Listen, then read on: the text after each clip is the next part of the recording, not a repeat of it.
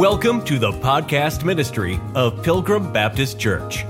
Wherever you're listening from, welcome. We pray that the truth from the Word of God speaks to your heart during today's message.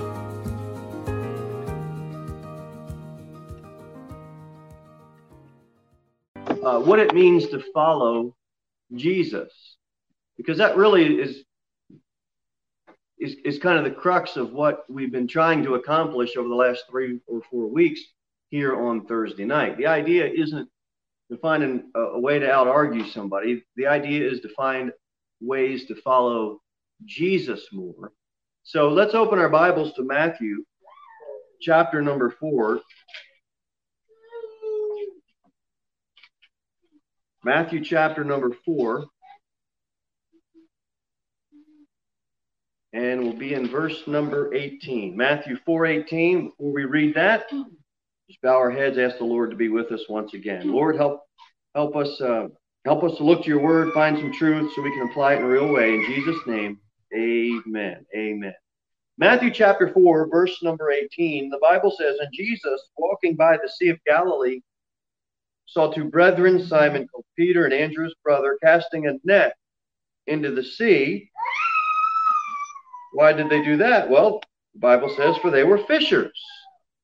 Pretty simple and easy to understand. They're out doing what they got to do, fishing. "And he saith unto them, Follow me, and I will make you fishers of men." And Jesus meets them, or he, he, he is able to relate to them based on what they already know and based on what they already have experience in. So it's easy for them to relate to them. If you're a fisherman, there's all types of ins and outs of fishing that make it what it is. It's more than just casting a, a, a rod, uh, you know, a line into, into the water. So he says, "Follow me, and I will make you fishers of men." And they sat there and argued with Jesus and figured out a better way. But that's not what verse twenty says. "And they straightway left their nets and followed him. And going on from thence, he saw two other brethren, James, the son of Zebedee, and John, his brother, in a ship with Zebedee, their father, mending their nets. And he called them. And they immediately left the ship and their father and followed him."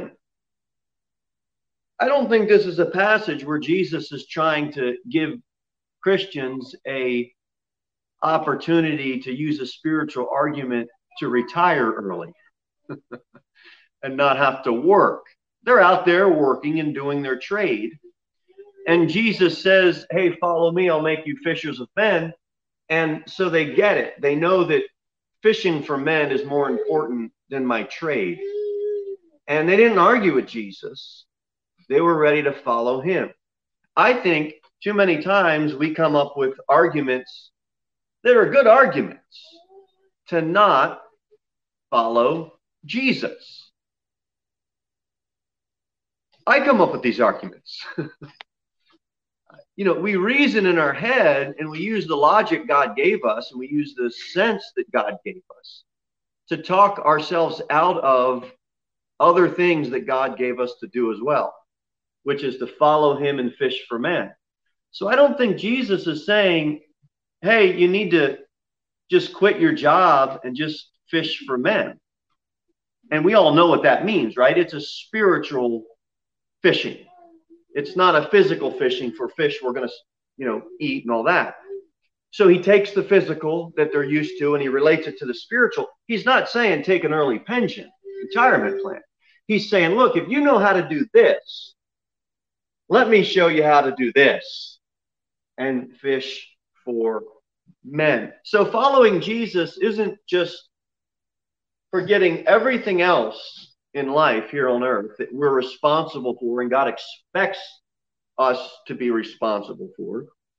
It's on top of all those other responsibilities, God says, you might want to block out a little time to actually fish for souls and evangelize souls and try to win souls and try to talk to the lost. And here's what they did. They didn't argue that. You're fishing. It's a busy trade. You're working at a restaurant. That's a busy trade.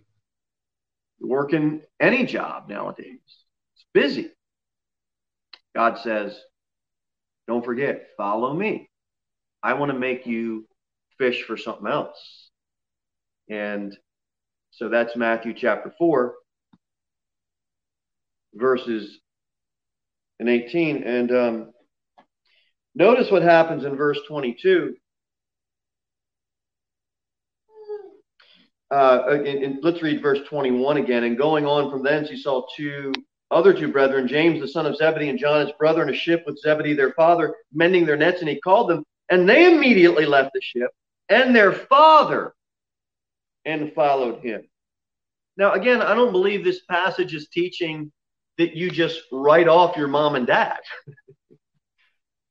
You know, we tend to take the spiritual extreme, and a lot of times it's we just kind of kind of reel that in a little bit and try to get into the middle of God's will. He's not saying break ties with your dad. He's saying, look, you spend time with your dad working, great. You spend time with your, your mom, uh, you know, doing things, and you spend time with your family doing things, great. Don't, don't stop doing that, but you better be ready to leave them to also follow me and fish for souls. It's not about quitting your job. It's not about isolating your family. It's about, on top of those responsibilities, family and work, let's follow Jesus. Does anybody else besides me have a hard time with that? Don't we tend to go through seasons of we got that down, and then other seasons where we don't? So hopefully we can gain some truth of that. And, you know, we've been doing Thursdays talking about the holidays and all that. We don't want to go, we don't want to get so knee deep into all the roots of that, that we forget some of the other things that God wants us to do. It's great to know things. It's great to take those things and apply them to the Bible. But we've got to be able to not lose sight of following Jesus when it comes to fishing for souls. Let's go over to Matthew chapter nineteen. Let's get another one.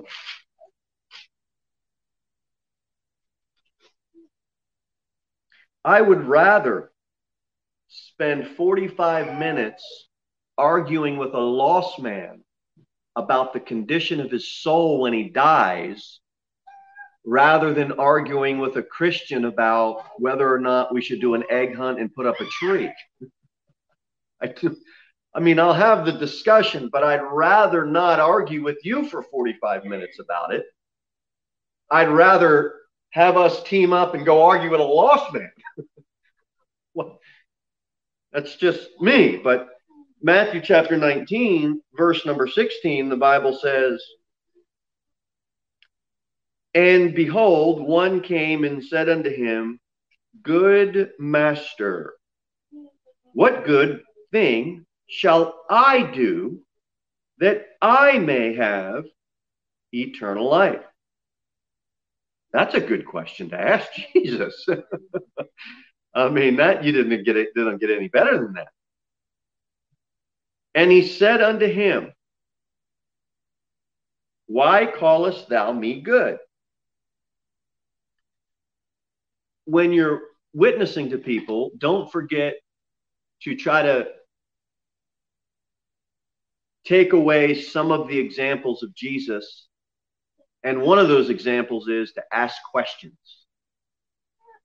If you can ask somebody a question, sometimes that's better than just giving them everything you believe.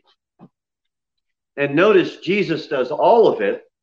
And also notice that Jesus is Jesus. And so he knows exactly when to apply the question, exactly when to apply law, exactly when to apply grace, and when, because he's Jesus.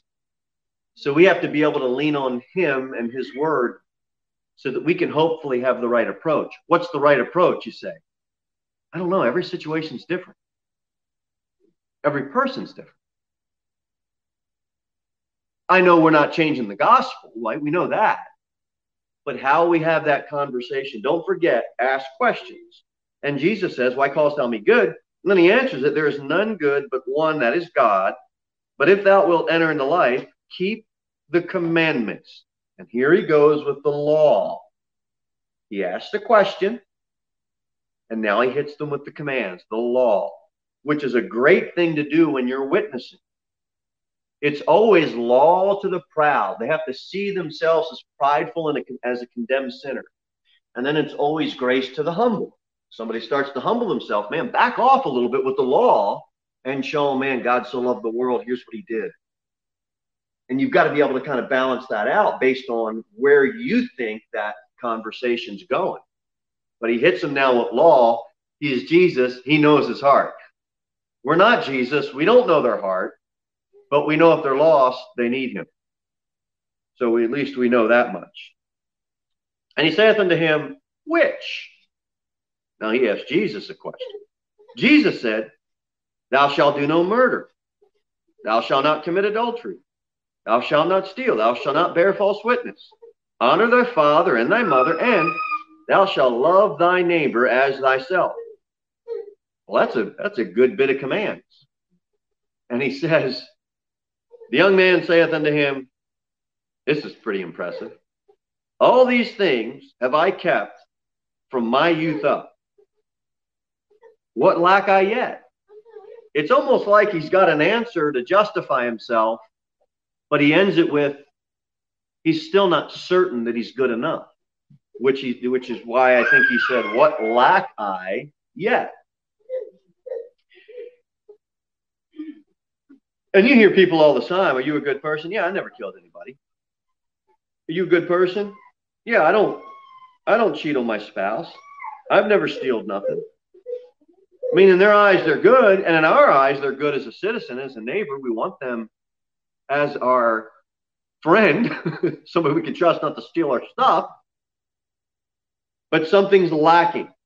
And I think this young man knows it because he asked Jesus, and Jesus is glad to tell him, verse twenty-one, Jesus said unto him, if thou wilt be perfect, go and sell that thou hast, and give to the poor, and thou shalt have treasure in heaven, and come and follow me. I don't believe that this verse is saying if we want to follow Jesus, that we need to go sell our car, we need to go sell our house, we need to sell everything that we own, and then we can be right with God. I don't think that's what this verse is teaching. I think this verse is teaching that Jesus gives this guy commands, and he's kept all those commands. Jesus, knowing this man, man's heart, points out his exact command that he's breaking and the idol that he has, which is his stuff. And if stuff is your idol, if stuff is my idol, then we should get rid of it.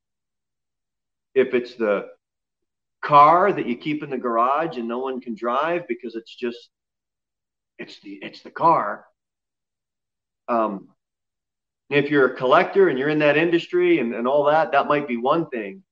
But I'm trying to use that as a picture to say, if it's an idol, then get rid of it. But Jesus isn't saying get rid of all your possessions to be right with me. He's saying if you possess something that's causing you to not follow me, I got an idea. Junk it. Junk it. Do you have something in your life? I have to ask myself, do I have something in my life that we need to take to the junkyard to be able to follow him better? And watch what happens. But when the young man heard that saying, he went away sorrowful. Why? For he had great possession.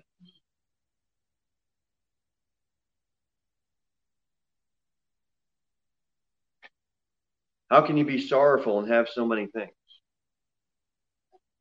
Because if you don't have the Lord, you've got nothing. You keep that in mind. Young people, the world will allure you with a lot of things. But if you don't have the Lord, you don't have anything. that's worth eternity.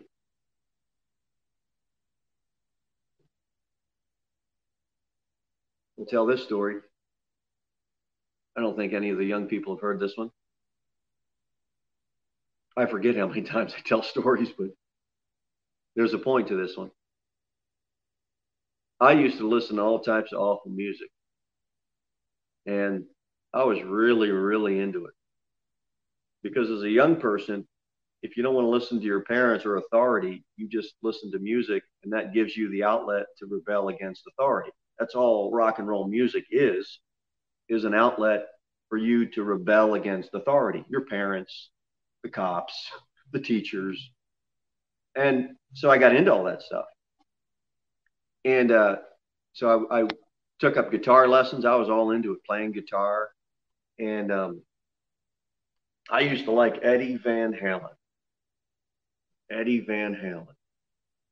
And some of the older senior saints probably remember that era, not because you liked Eddie Van Halen, because you had kids my age that listened to Eddie Van Halen. You probably gave him, you know, you, you know where I'm going with that.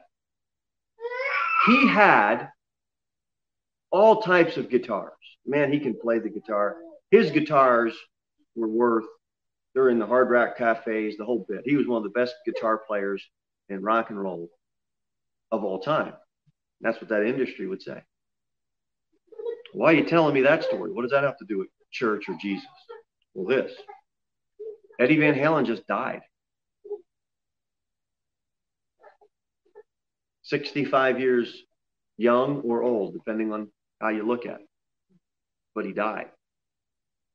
None of those guitars did he take with him.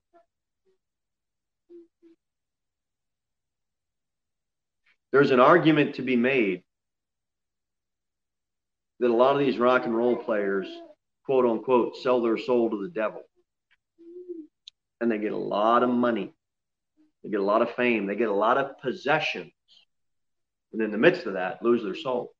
Matter of fact, Eddie Van Halen, the Van Halen group, had a song called Running with the Devil. That was one of their songs. I don't know where Eddie Van Halen is. That's not the topic of the message tonight. But I knew, but I do know this.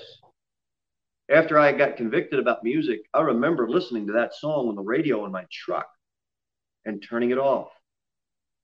Not because nobody nobody told me to. My mom yelled at me for years, don't listen to that junk. I didn't listen one bit. I'm a rebel, man. I didn't listen. Why did I turn it off in my truck? It could only be the Holy Spirit working through me, because I would not have done it on my own. Possessions. Do you possess them, or do they possess you?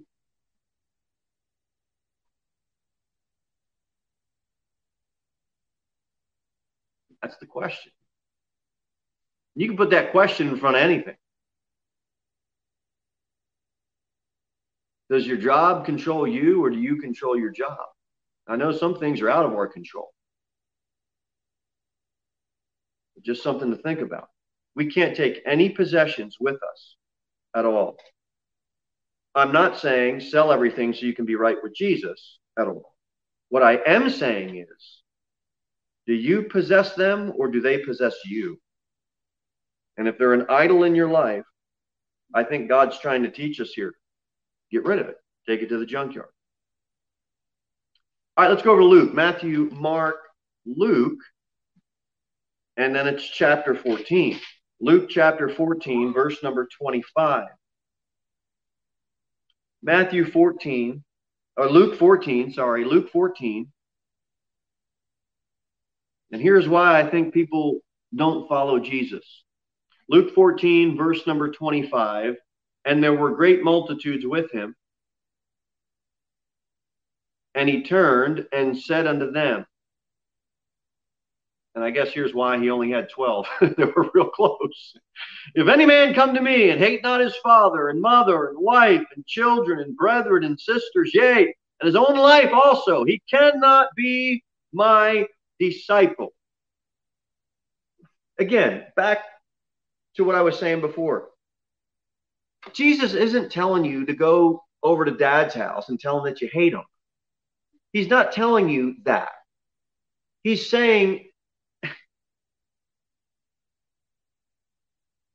if your family, if possessions, if your trade is a fisherman, if all of that stuff you love more than me, there's a problem. You're not following me. You need to hate the way that the, your job has such a grip on you that you can't follow me. You've got to hate the way that your family traditions have such a hold on you that you can't follow me. He's not saying be mean and hateful to your mom and dad or your brothers and sisters. I mean, that'll preach, right? That's not what he's saying. And his own life also, which kind of qualifies everything that I just said, I think. Meaning, if you love yourself more than anything, God says, you better hate that about yourself and follow, so you could follow me. People, they have themselves on the throne. So, uh, verse twenty-seven, and whosoever doth not bear his cross and come after me cannot be my disciples. That ain't going to be easy. For which of you intending to build a tower, and here's why it's not going to be easy, sitteth not down first and counteth the cost, whether he have sufficient to finish it. Why don't people call, uh, follow Jesus? Because it's going to cost them too much. And they count the cost and they say, it's too much. I don't even want to touch it.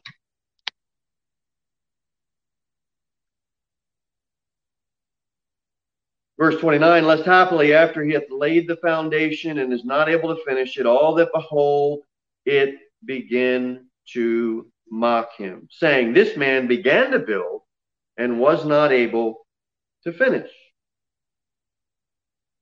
Now, we can preach, finish what you start, and that'll preach. But we're going to preach, how about lay the foundation and be able to bear the fact that someone's going to mock you and make fun of you. Eventually, somebody's going to tease you because you talked about Jesus or you want to follow Jesus. Now, you laid a foundation of faith for them. Be ready for them to mock you and make fun of you. It costs too much to follow him. And that's why people don't. Uh, verse thirty-one. Or what king, going to make war against another king, sitteth not down first and consulteth whether he be able with ten thousand to meet him that command that cometh against him with twenty thousand? Now, it'll preach if you're outnumbered, take the cost, count the cost, and back off. Or I think it'll also preach you are outnumbered. Count the cost and go after it.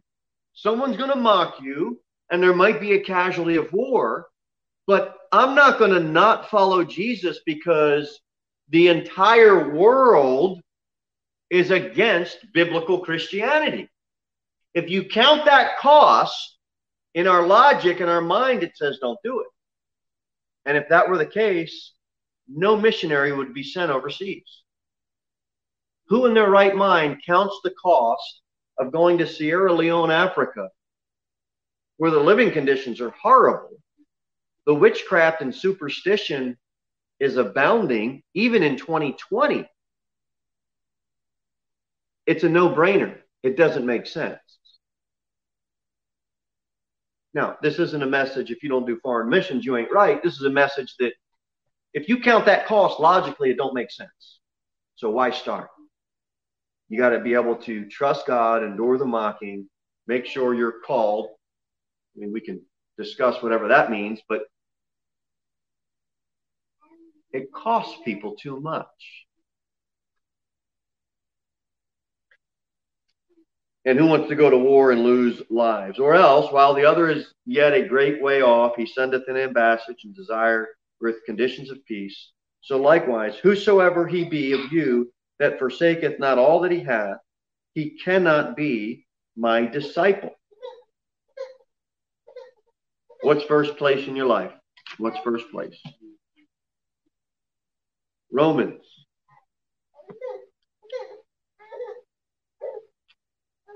Romans chapter number twelve.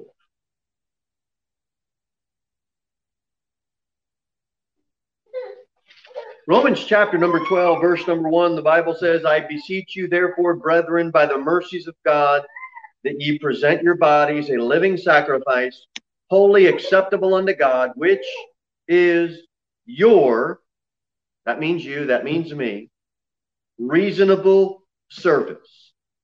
Well, how do I do that? And be not conformed to this world. So you want your body to be a living sacrifice? Be not conformed to this world. You want your body to be holy? You want it to be acceptable unto God? Then don't be conformed to this world. This world system is revolved around the prince of the power of this air. By the renewing of your mind, that ye may prove what is that good and acceptable and perfect will of God. Who wants to be in the will of God?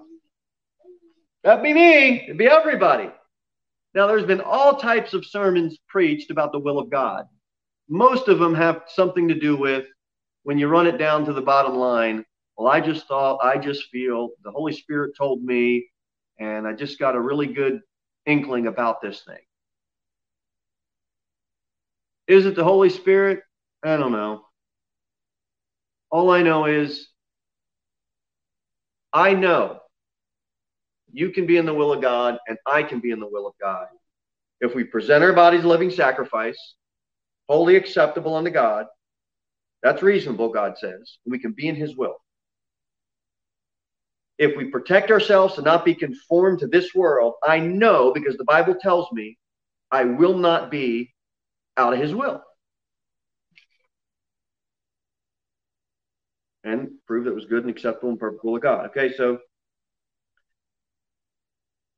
that's how we follow Jesus. We present our body the living sacrifice in all areas, most of which I fail at. If you're honest, maybe you don't do so hot in every single area of your life either. Nonetheless, let's lean on God. Uh, let's go over to Second Corinthians. We'll do three more, uh, maybe four, and we'll wrap up this evening. Second Corinthians chapter number ten. Paul says this, uh, this urging again. He says, now I, Paul, myself beseech, that's that urging again, you by the meekness and gentleness of Christ. How do we get others to follow Jesus? Urge them with a gentle, meek spirit, who in presence and base among you, but being absent and bold toward you. But I beseech you, I urge you, he says again, that I may not, that I may not be bold when I am present with that confidence, wherewith I think to be bold against some, which think of us as if we walked according to the flesh. For though we walk in the flesh, we do not war after the flesh. It's easier to fight with somebody in the flesh. For guys, sometimes it's just more fun. I don't know about the ladies, but we do get into fleshly battles. But verse four, for the weapons of our warfare are not carnal, but mighty through God to the pulling down of strongholds. Here's what we should do. Casting down imaginations and every high thing that exalteth itself against the knowledge of God. Do you have an imagination in your head that it, that's against God? Cast it down. And bring into captivity every thought to the obedience of Christ. Now, there's a command that God asked us to do in the New Testament that I know I don't do every day. Bring every thought, bring into captivity every thought to the obedience of Christ, and having in a readiness to revenge all disobedience and your obedience is fulfilled. If we're going to follow God, we need to be ready to cast down the imaginations that exalt themselves against God. We need to be ready to fight not a carnal battle, not a carnal war, a fleshly war, but a spiritual war. Let's go back to Second Corinthians chapter nine. Verse number six. For this I say, he which soweth sparingly shall reap also sparingly. If you if you sow spiritual things sparingly, you'll reap spiritual things. Uh, it, it, they won't be bountiful. And he which soweth bountifully shall reap also bountifully. Um. Okay, so verse seven, every man according as he purposeth in his heart, so let him give, not grudgingly or of necessity, for God loveth a cheerful giver. So whatever you give, if you give money, you're not giving money to, it's not the stock market. You know, it's not Walmart where we're expecting a return. If I give somebody ten dollars, I'm expecting to walk out of that store with, with, with that, with those deli meats. All right? We're giving to get, which means we're paying for it. You pay for something, you expect something back in return. God doesn't, the giving that we have here in church, at the church house, should be cheerfully given. We're not expecting something in return. Why don't people follow God? They don't want to give. They don't want to give their money. They don't want to give their time. They don't want to give compassion. They don't. But God says, you know, if you give, what you will reap will be a spiritual benefit, a spiritual blessing. You say, what is that? I don't know. I just know that the Bible tells us we'll reap bountifully. Maybe that reap might be somebody comes that's young and is on fire for God and wants to tell all the students on campus about Jesus. Maybe it's God sends somebody and we, we can get the, the, the sink fixed. Maybe it's God sends somebody and they're able to really, they got this gift to be able to relate and help people with problems. I don't know. I just know we got to trust God, follow him, and then he'll supply. He'll, he'll, he'll sow. We, we, we We, we get what, I hope we get what I'm trying to say. God loveth a cheerful giver. Galatians two and First Corinthians eleven.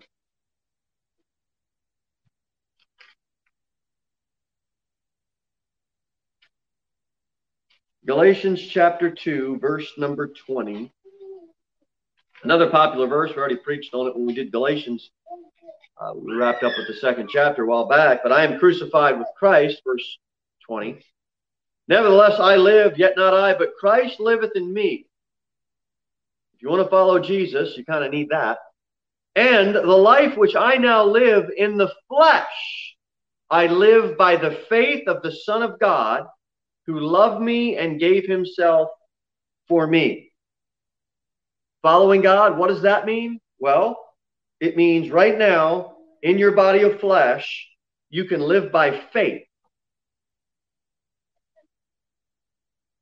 What does following Jesus mean? That. Christ lives in you. Your body can live by faith. Even though you live in a body of flesh and are trapped in it, you can live by faith. After all, God gave himself for you. All right, let's wrap up with First Corinthians. Chapter eleven.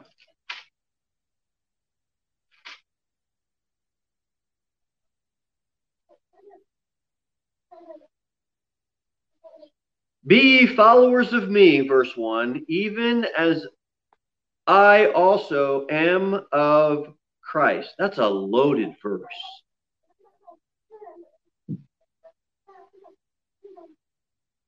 Everybody have a favorite person they like to work with on the job? You think back to your last job that you had, and you think, man, I just really want to work with this guy. I just really want to spend time with this gal. She, you know, we have our favorite workmates, and we kind of tend to want to follow after them, especially if you're a leader in a company or an organization. Remember going to school and you had your favorite teacher? And, you know, you'd do anything for that teacher. It was just your favorite. Everybody has them. If you got three, four, five teachers, everybody's got a favorite. Everybody's got a favorite preacher. I've got mine. You've got yours. And we listen to them. We follow them. But Paul says this verse is so loaded. Be ye followers of me. What does that mean? Even as I also am of Christ. If that favorite workmate that you had was caught stealing from the boss, all of a sudden, that ain't your favorite workmate. And God warns, don't follow that person. Your teacher, the favorite teacher that you had, and you found out something happened, and he or she did something that was just wrongful doing, all of a sudden, it's not your favorite teacher. Paul's trying to make a warning here. Look, you guys might like me, but if you're going to follow me, make sure I'm following Christ, and then you can be okay with following me because you're really following the Lord. Who do we need to follow? Christ. Christ. Parent, or kids follow their parents. They kind of don't have a choice, but they should be thinking, is what my dad doing Christ-like? Is what my mom doing Christ-like? It works both ways. Then it says, verse two, now I praise you, brethren, that you remember me in all things, and keep the ordinance as I delivered them to you. But I would have you know that the head of every man is Christ. The head of the woman is the man. The head of Christ is God. Who are we all following? Christ. Who is Christ? God. We get out of trying to follow other people to put us more on track with following the Lord. Those are at least some biblical thoughts that we looked at tonight when it comes to following Jesus and what that means. Thank you for listening to the podcast ministry of Pilgrim Baptist Church. We look forward to seeing you in the next episode. In the meantime, you can sign up for our email newsletter at w w w dot pilgrim baptist dot church.